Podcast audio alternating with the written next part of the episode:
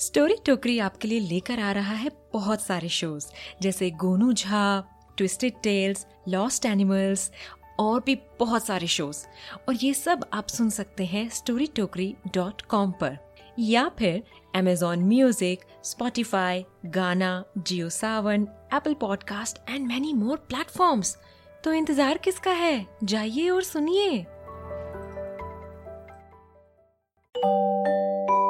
आप सुन रहे हैं स्टोरी टोकरी।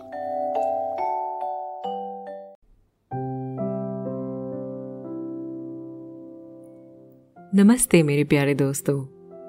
एक बार फिर से स्वागत है आपका स्टोरी टोकरी में मेरे यानी स्नेहा के साथ। आज की कहानी स्टोरी टोकरी ओरिजिनल्स है, जिसे लिखा है मैंने। तो चलिए सुनते हैं आज की कहानी।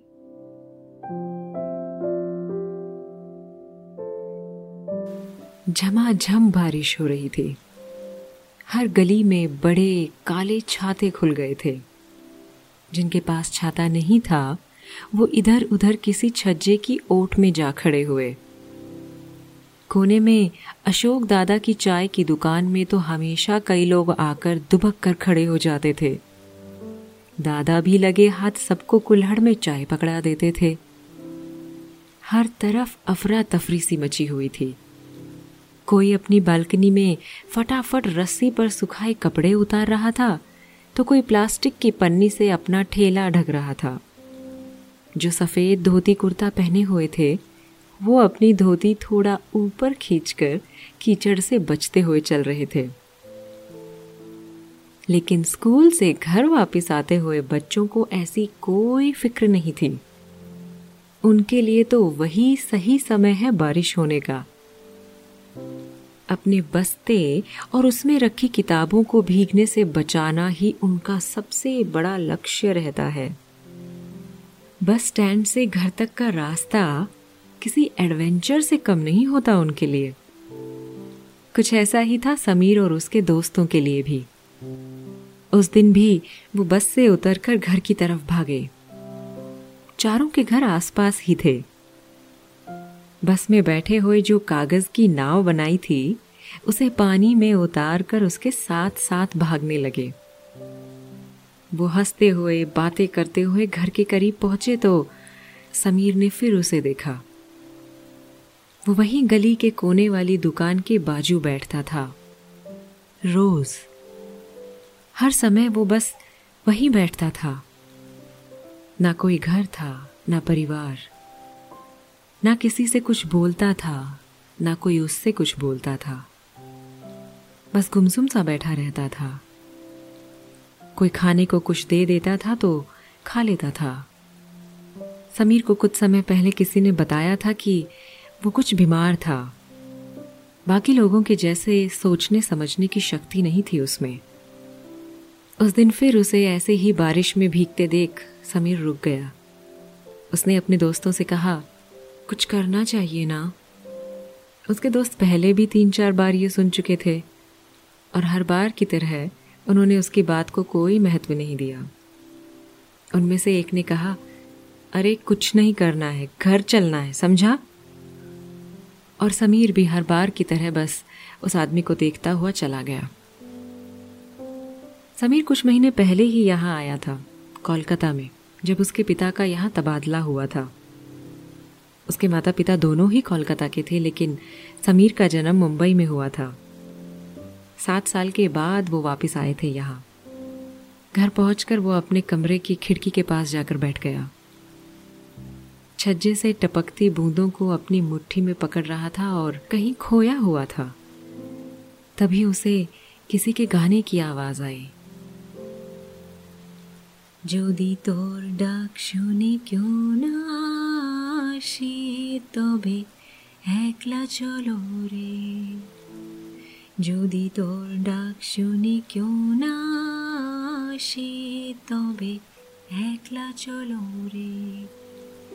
তবে একলা চলো একলা চলো একলা চলো একলা চলো রে। যদি তোর ডাক শুনি কেউ না আসে, তবে একলা চলো রে। पता नहीं कौन गा रहा था। उसे उसके बोल भी समझ नहीं आ रहे थे। वो भागकर दादी के कमरे में गया। दादी, आपने सुना कोई गा रहा था?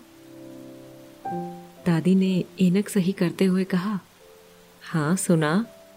वो नीचे वाले मिसेस दत्ता है ना? वो गा रही थी, वो अक्सर गाती हैं। क्या था वो गाना दादी? मुझे बोल अच्छे से समझ नहीं आए। क्यों आएँगे? अंग्रेजी में होता तो आ जाता तुझे बताओ ना दादी हम्म वो टैगोर साहब का गाना गा रही थी যদি তোর ডাক শুনে কেউ না আসে তবে একলা चलो रे मतलब अगर कोई तुम्हारी पुकार ना सुने तो अकेले चल पड़ो दादी ने पूरा गाना समीर को सुनाया। समीर वापस अपने कमरे की खिड़की पर आकर बैठ गया। वो बोल उसके कानों में गूंज रहे थे। अगले दिन फिर बारिश हुई। फिर से हर तरफ़ वही नज़ारा। फिर से समीर और उसके दोस्त बस स्टैंड से घर की तरफ़ निकले। फिर से समीर ने उस आदमी को देखा और उसके कदम रुके। लेकिन आज समीर ने किसी से कुछ नहीं कहा। वो अचानक से घर की ओर भागा। उसके दोस्तों को समझ नहीं आया कि क्या हुआ। ऐसे बिना कुछ बोले वो घर की तरफ़ क्यों भागा? सब उसी तरफ़ तो जा रहे थे। वो तीनों भी धीरे धीरे आगे बढ़े। कुछ ही पल में समीर वापस भागता हुआ आया। उसके हाथ में कुछ सामान था। कुछ प्लास्टिक जैसा और कुछ लकड़ियाँ। वो उस आदमी के पास जाकर रुका। इधर उधर देखा और एक पक्का भाग देखकर उस पर तीन लंबी लकड़ियों और प्लास्टिक की एक चादर से एक छोटा सा टेंट जैसा बना दिया। समीर पूरी तरह भीग चुका था। उस आदमी ने समीर की तरफ़ देखा। समीर ने हाथ बढ़ाकर टेंट की तरफ़ इशारा किया। ऐसे जैसे कह रहा हो कि ये है आपका नया घर। एक पल के लिए उसे ऐसा लगा कि शायद वो आदमी हल्का सा मुस्कुराया था। समीर घर की ओर वापस चल पड़ा। चेहरे पर बड़ी सी मुस्कान थी और फिर उसने गुनगुनाना शुरू किया।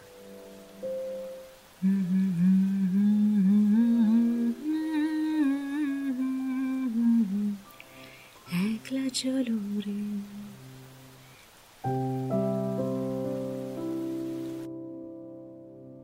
बच्चों, आपको आज की कहानी कैसी लगी मुझे ज़रूर बताइएगा। मुझे अपने मैसेजेस आप भेज सकते हैं हमारे ईमेल आईडी पर story Tokri at Gmail dot com पर, या फिर आप हमें व्हाट्सएप कर सकते हैं at nine nine one zero seven zero six two six three पर। बहुत जल्द मिलूँगी आपसे एक नई कहानी के साथ। तब तक के लिए bye bye and take care